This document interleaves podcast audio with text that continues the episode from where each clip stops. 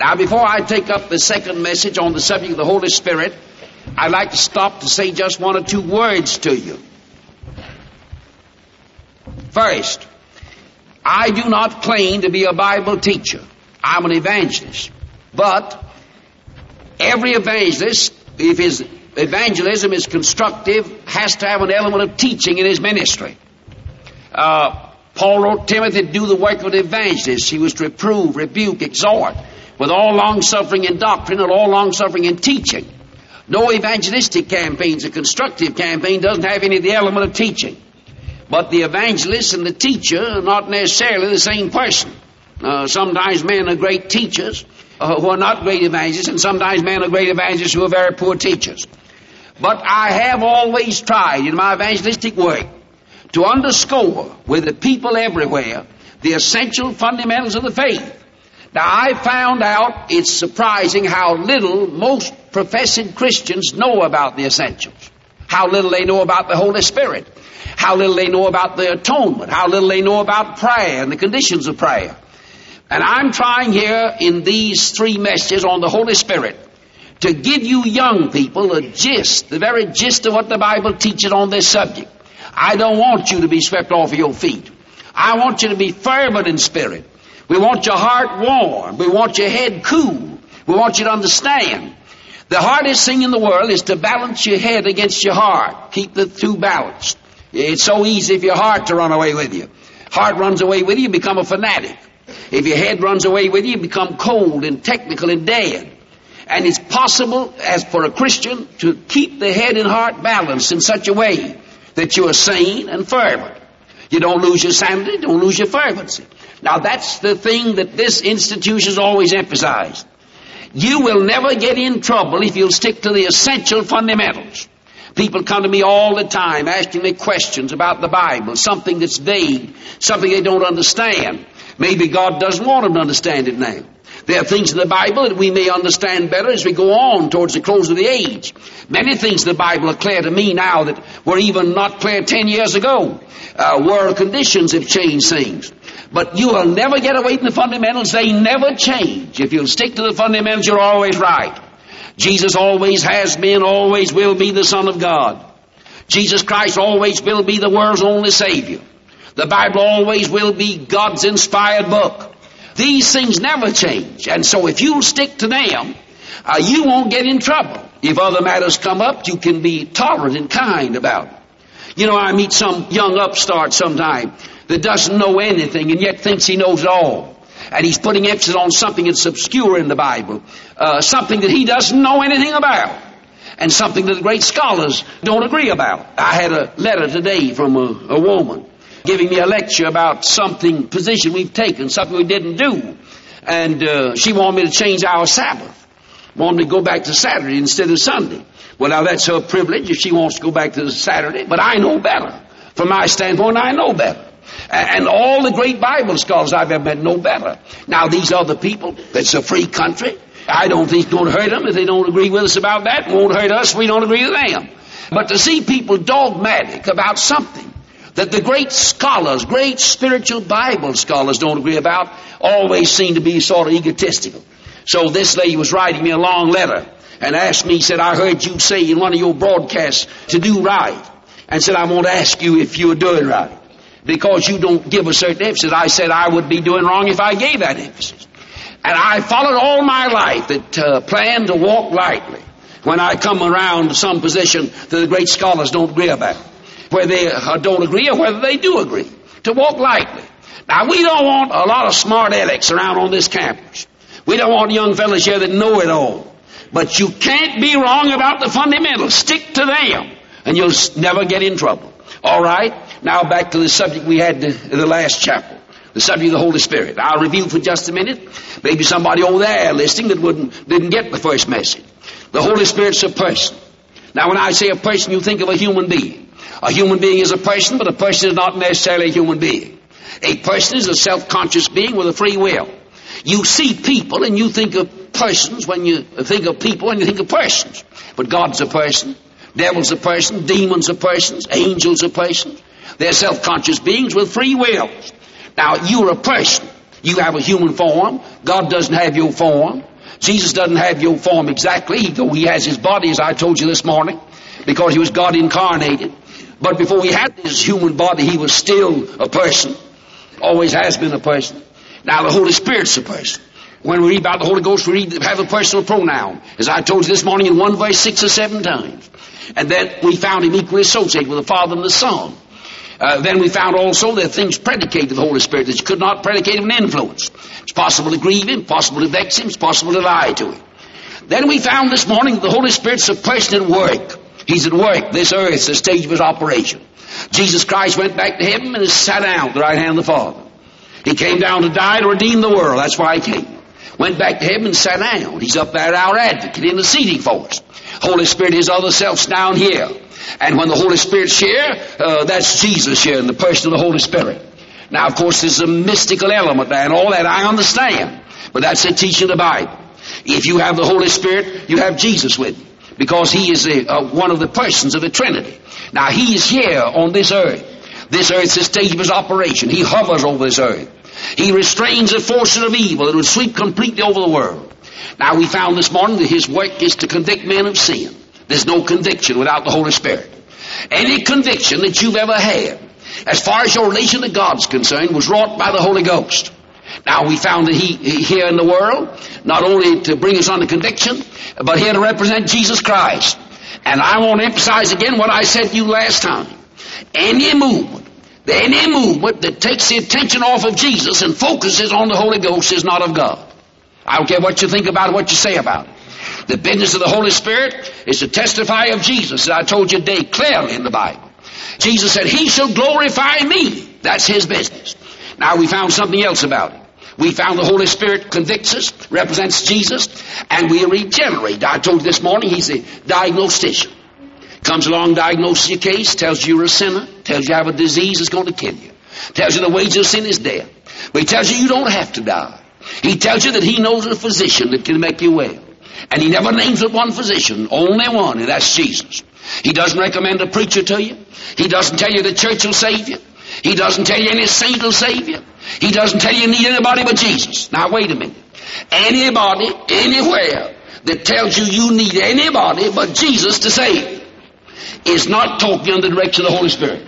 Any other message is not God's message. It's a satanic message. All right, he represents Jesus. Then I told this morning he becomes a trained nurse if we are willing to accept Jesus and He gives us the medicine. We are born of the Spirit. We are regenerated. He applies the regenerating, cleansing blood of Jesus Christ. Now that's how far we got. Now we're taking another step. The Holy Spirit seals a Christian. Now, young folks, you and I, if we are Christian people, we are not at home. Our citizenship's in heaven. We're passing through this world. Do you ever get a little lonely? Do you ever have a sort of feeling that I'm not at home? I felt that way many a time, and I've felt that way more lately than ever before. As I watched the world, the clashing of men's ambitions, I thought of marching armies. I thought of sin. I thought of how Jesus Christ is being crowded out. And I said to myself, I'm not at home. Now that's in line with the Bible. We're in the world, but not of it. We're pilgrims and strangers on our way to our land. We're coming to our own someday, we Christian people.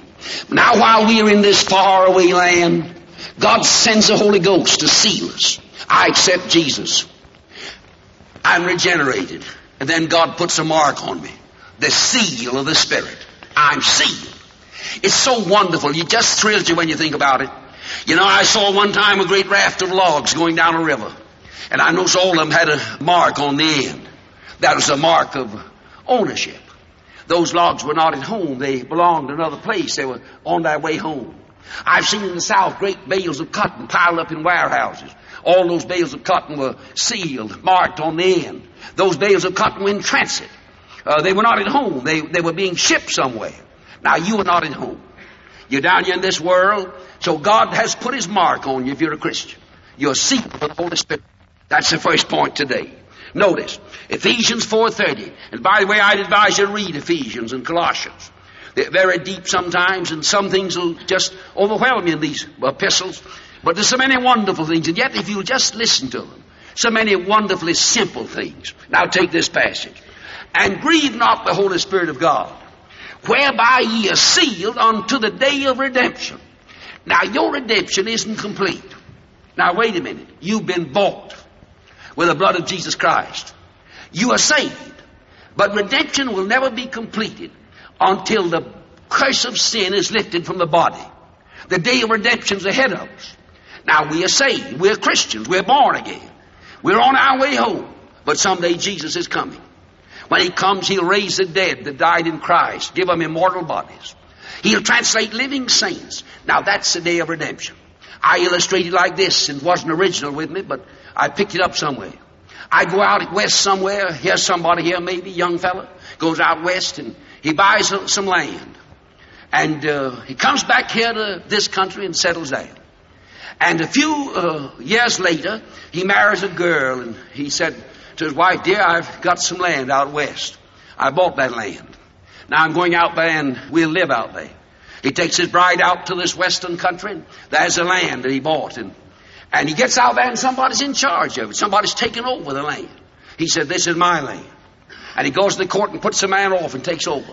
Now, the first time he bought that land with a price. He redeemed it with a price.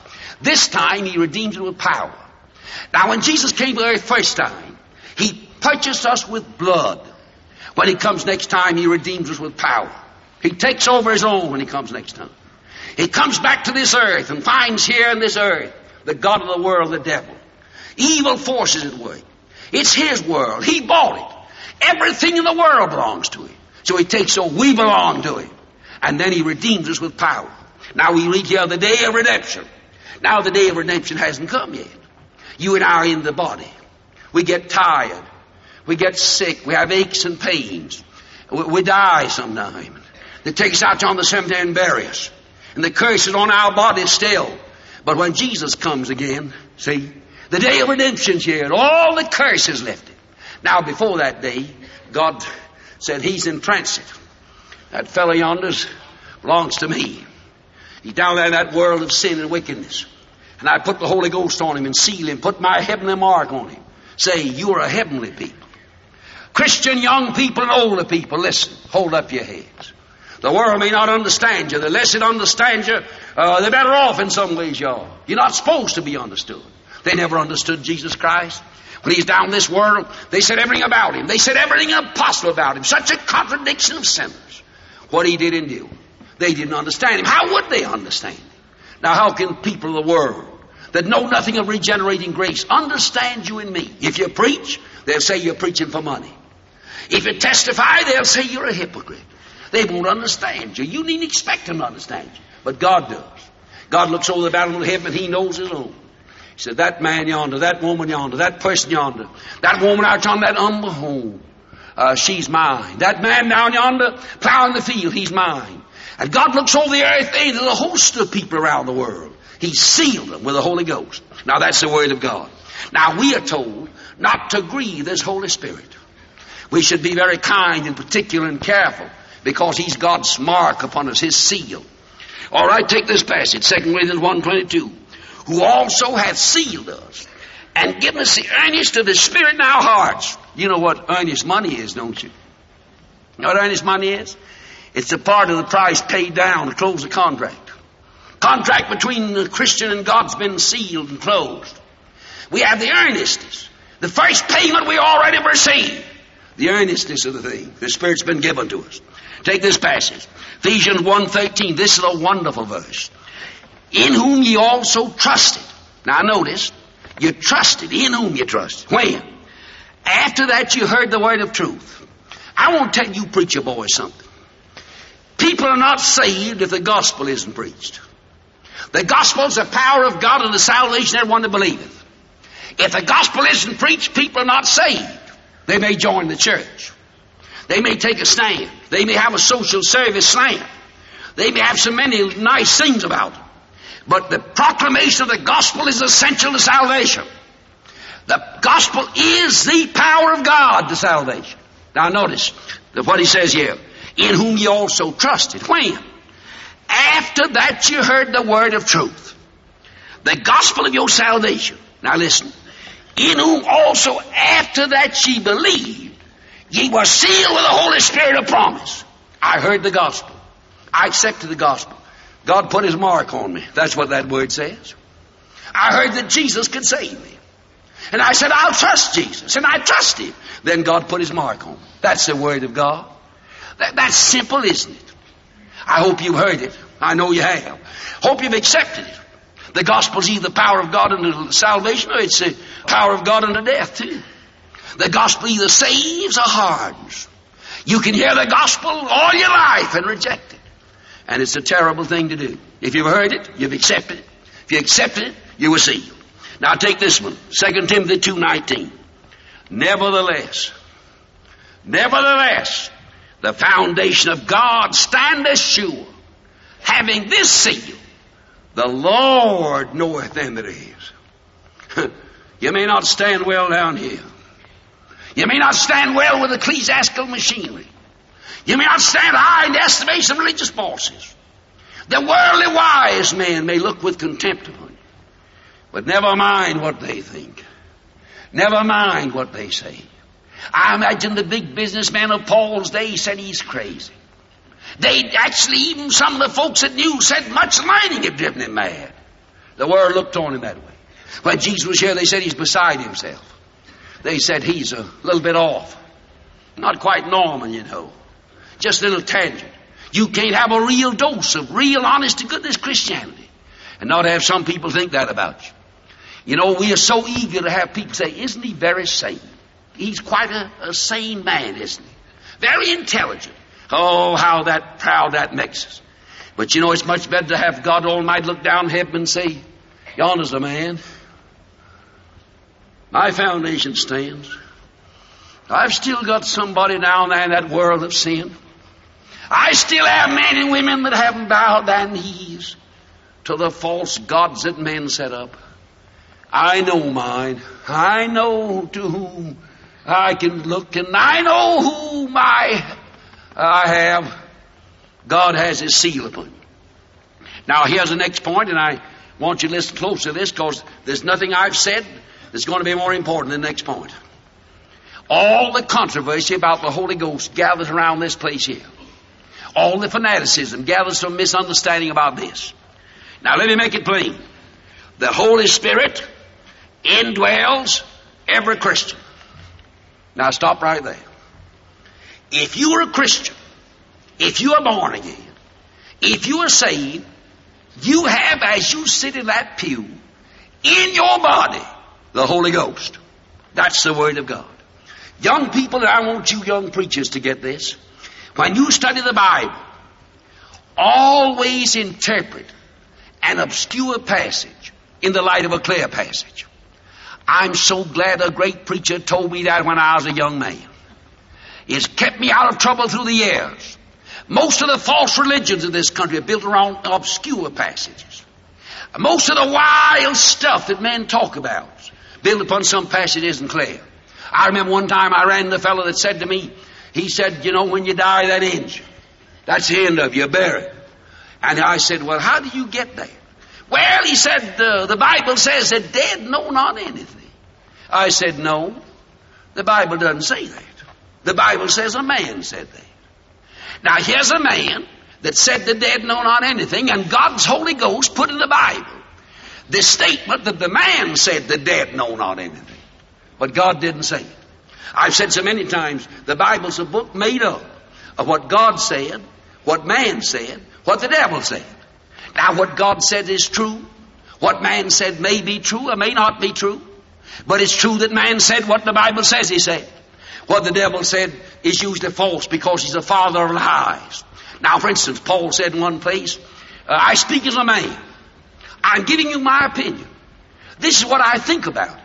I've no revelation from God. I don't claim that this is a divine revelation. I'm simply writing my opinion. Now, the Holy Ghost put in the Bible what Paul said he thought. And you can accept it or leave it. He probably was right about it. But that's what he said about it. Now, when the devil comes along, said, all a man hath, he'll give for his life. He's a liar.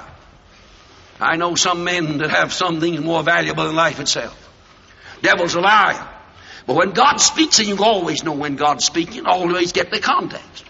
Now, when God speaks clearly on something, then you don't go around find an obscure passage and try to pick it to pieces.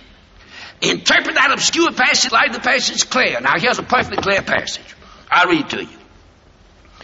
But ye are not in the flesh, but in the spirit. If so be that the Spirit of God dwell in you. Now wait a minute. Now, if any man have not the Spirit of Christ, he's none of his. That's as clear as day. Spirit of Christ is the Holy Spirit. We know the context here. Now, if you have the Spirit of Christ, the Holy Spirit, you're saved. And you're not saved if you don't have Him. And you don't have to get down and beg the Holy Ghost to come into you. He's already there. And the fanaticism and wildfire and all sorts of stuff in this country. All of it's growing out of that wild idea that a Christian does not have the Holy Ghost. You do have the Holy Ghost. You couldn't be a Christian unless you did have the Holy Ghost. So if you're a Christian, you have the Holy Spirit in you right now. Now I'll stop here a minute to satisfy some of you.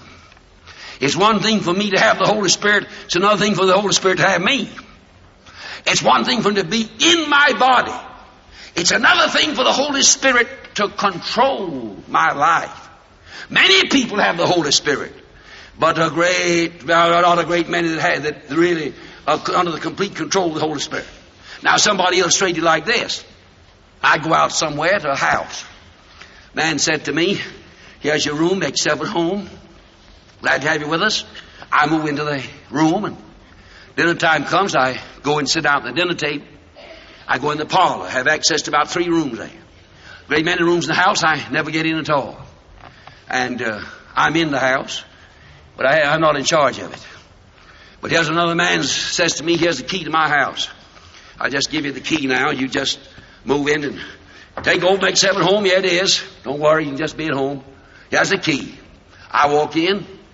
I go in the pantry. Go all over the house. I'm in possession. Now, it may be that somebody here today, maybe the Holy Ghost hasn't taken you over. Maybe you've got him in the room of appetite. Maybe you haven't given that room to him. In the room of emotion, maybe you haven't turned that room over to him. In the room of ambition, maybe you've got a little room of ambition that you've never let him in. He's in there though. If you're saved, he's in the house, he's in your body. But you know, a consecrated Christian turns the whole house over to him, opens every room, gives him a key, says, make yourself at home. Now that's consecration. But you have the Holy Ghost in you if you're a Christian. Now understand that. I've known people to say to me, I'm begging the Holy Ghost to come in. Are you saved? Yes. But I want a baptism of the Holy Ghost. Now, I'm not a stickler for words. You students know that. I think you know that. I, I never have been very technical. But I think I ought to stop you and say this to you. The baptism of the Holy Ghost isn't what you think it is. Some of you. Listen, we are baptized by one Spirit into one body. Now, when you were saved, when you found Jesus Christ, you were baptized by the Holy Ghost into the body of Christ. That's the way you got into the body of Christ. That's the baptism of the Holy Ghost, technically speaking. I never worry about little technicalities. Now, a great many people get an anointing of the Holy Ghost, a fresh anointing of power. Now, that's not the baptism. That's the infilling. That's the anointing. That's the equipment that God gives you for service. Uh, that's an entirely different thing. But the baptism of the Holy Ghost is a baptism that comes to every Christian when he's saved as he's baptized by one Spirit into one body. Why don't you stick to clear statements? Why do you want to run around all these obscure statements? Pick out your clear statements and stick to those. If any man have not the Spirit of Christ, he's none of his. Unless you have the Holy Ghost, you're lost. And you have the Holy Ghost the moment you accept Jesus Christ as your Savior. Now that's a clear word of God. Take this passage. 1 Corinthians 3.16. Now you notice this passage. Know ye not that ye are the temple of God and the Spirit of God dwelleth in you. Now get this straight. Those Corinthian Christians were under indictment by Paul's writing. He said they were carnal. He said they were carnal Christians. Some of them said, I belong to Paul. Some said, I belong to Apollos. Paul said, You're carnal, you wouldn't be divided like me. They still had the carnal nature. Let's don't wrest scriptures, I mean. They were still carnal Christians. They had not even been suppressed or certainly not eradicated. They were carnal Christians. But Paul wrote these carnal Christians and said, What? Know ye not that you are the temple of the Holy Ghost, which is in you? Didn't you know that? You live right. You indwelt by Almighty God. You carnal Christians. You're not haven't reached a state of perfection. You're not what you ought to be. I want you to get right and get better. You don't have to ask Him to come in. Not if you're a Christian. Not if you're saved. Not if you're born again. You're not what you ought to be. I want you to get right and get better. But you have the Holy Ghost in you. You don't have to ask Him to come in. Not if you're a Christian. Not if you're saved. Not if you're born again. He's already in you. Get that fixed for all time and stay out of trouble. That's clear teaching. That's an unanswerable statement. Take this passage. John 14, 17 even the Spirit of truth, whom the world cannot receive, because seeth him not, neither knoweth him, but ye know it, for he dwelleth with you and shall be in you. You know, Jesus had been with the disciples three years. That was wonderful, wasn't it? For three years, they'd been eating together, traveling together, sleeping together. They'd watched him perform miracles. They heard him speak as never man spake. There they'd been with him all that wonderful fellowship. One day he said, Now I'm going away. I'll be leaving you. They were sad. Who wouldn't be? But he said, I'll tell you what I'm going to do. I'm not going to leave you comfortless. I'll tell you what I'll do. I'll come back and be in you. Up until now, I've been with you. But I'm coming back to be in you. And he came back in the person of the Holy Ghost and dwelt in their bodies. Christian, listen to me. Hold up your shoulders. Straighten up. You are somebody. God Almighty in the person of the Holy Ghost came all the way from heaven to earth to dwell in your body. Your body. Your body is the temple of the Holy Ghost. The Jews in the Old Testament thought it was wonderful that God, who had eternity in habit, would condescend to dwell in the temple. The temple that man made, temple made with hands. But in this dispensation, God doesn't dwell in temples. God doesn't dwell in St. Peter's in Rome or St. Paul in London. God doesn't dwell in a church in this town. God doesn't dwell in cathedrals anywhere. The dwelling place of Almighty God on this earth today is in the bodies of His own. The bodies. God, who fills all eternity has a way of coming down into this earth in the person of the Holy Ghost and getting into our bodies.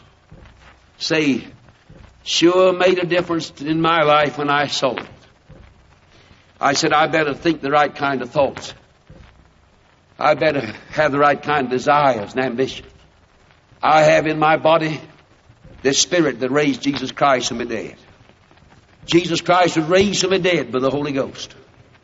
And I have resurrection power in my body. My body is redeemed. And when Jesus comes again, if I'm alive, He'll translate me to meet Him in the air. And if I'm dead, He'll raise me from the dead. Young people, you don't have to live a defeated life. You don't have to go down under temptation and the onslaughts of the devil. You have victory in your life. The power of the Holy Ghost. Draw on His resources for victory. It's yours. Take this passage. And what agreement hath the temple of God with idols? For ye are the temple of the living God. As God has said, I will dwell in them and walk in them. And I'll be their God, and they shall be my people. That's addressed to Christian people. That's in Corinthians 2. Take this passage. What? What? Know ye not that your body is a temple of the Holy Ghost, which ye have of God, and ye are not your own. Now that's in 1 Corinthians 6.19. Those are the Christians that were carnal. They were the ones that were saying, I belong to Paul and I belong to Apollos. Couldn't get along with each other. I like this man, he likes that man. Just like Christians are doing today. Fussing around about nothing, most of them. Now that's the crowd he is talking to. And he said, Know ye not that your body, your body, is a temple of the Holy Ghost? Now wait a minute. He didn't say which will be in you, but which is now in you. And you know you have God. You're of God. You're not your own. Say, these are not my hands. They belong to God. I have no right to use them in the wrong way. These are my feet. No, not mine. They belong to God. I have no right to use my feet wrongly. My eyes. Well, they're not mine. They belong to God. I ought to be careful what I see, how I use my eyes. My ears. They're not mine. They belong to God.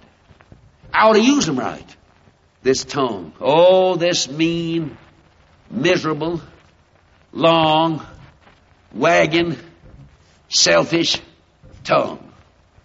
That so many professed Christians dip in the slime of slander and go around all this country speaking the death warrant to the reputation of good people.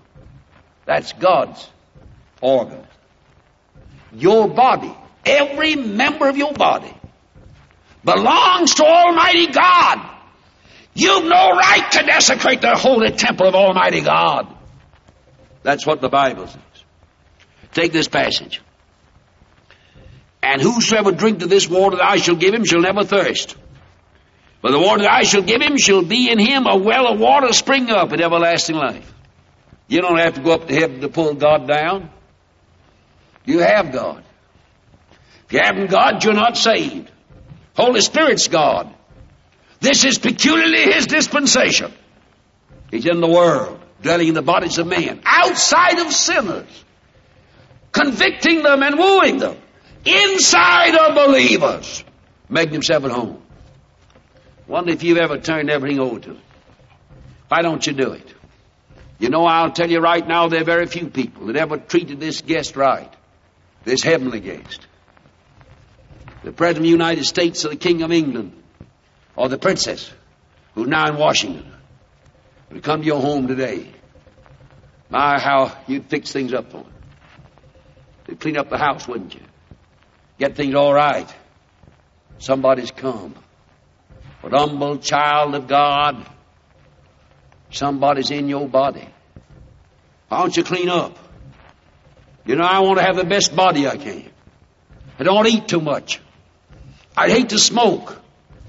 I'd hate to do anything to hurt this temple of God.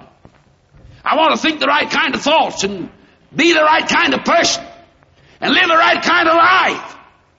Because my house, my body's God's house. so wonderful to get such a thrill, don't you? I wonder if I could take a minute more.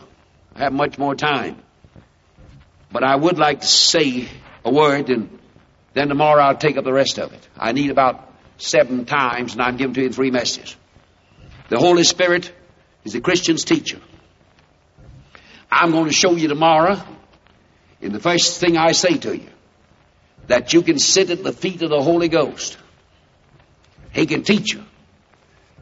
And you are not sitting at his feet if you are contradicting the essential fundamentals of the faith.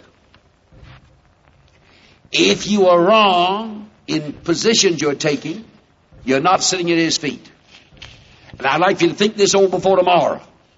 The Holy Spirit doesn't put one thing in the Bible and do something different in a man's life. A man wrote me, he and his wife not getting along and that uh, the Holy Spirit was leading him to divorce his wife, to marry another woman. I said, uh, say the Holy Spirit's leading. He said, yes, he's leading me. I said, you can't stand here and slander the Holy Ghost to me. You say your wife's a good woman, not happily married. And you're led of the Holy Ghost. Say, don't be as mean as the devil. Tell anybody the Holy Ghost told you to do it. I'm sick and tired of professing Christians up and down this land going out and saying, The Spirit of God is leading me. When I know the Holy Spirit's the author of the Bible. He put things in this book that anybody with any sense can understand. Contrary to what they say the Holy Ghost is leading them to do. Now the Holy Spirit doesn't put one thing in the Bible tell you do something contrary to it. And anything that you do in your life, in this world, contrary to the teaching of the Word of God on the fundamentals of the faith, then there's something wrong with you, not with the Bible. There may be some things that Christians can argue about. They may argue about the security of the believer. They may argue about the mode of baptism. They may argue about some things. But the things they argue about have nothing to do with salvation. The things they argue about have nothing to do with the grace of God in the heart. Because you'll find the saintliest saints in all these different groups. But let me tell you something. I am tired of professing Christians. I meet them everywhere I go that say the Holy Spirit's leading me to do so and so. And I know He isn't. How do I know it? Bible says that isn't so. Now you bring your life in line what the Bible teaches. And if it's a doubtful question, uh, then uh, don't follow the doubtful line of thinking. Follow the Word of God. You won't have any trouble. And you better walk lightly where great Christian people are divided. I'll talk to you about that tomorrow morning. Our Heavenly Father, we pray Thee to give sanity and fervency and zeal to all of our young people in Bob Jones University. Help us to be faithful to God, faithful to the testimony. And may this day of prayer be a day of benediction and blessing to all our hearts. Keep us ever true to Thee. Pour out upon us the Spirit and power of God. We are not worthy. We think about when they told Jesus, We're not worthy to have you come into our home. We're not worthy. But think what you've done for us. You washed us in your blood, cleansed us from sin, put regenerating grace to our heart. The Holy Ghost moved in. And here He is today in our bodies. Blessed Holy Spirit. We're sorry we ever grieved you. We're sorry we ever hurt your feelings. We're sorry we ever failed to let you guide our lives. Take us over. Do with us and in us and through us whatever thy will is for our lives. We pray in the name of the Lord Jesus Christ. Amen.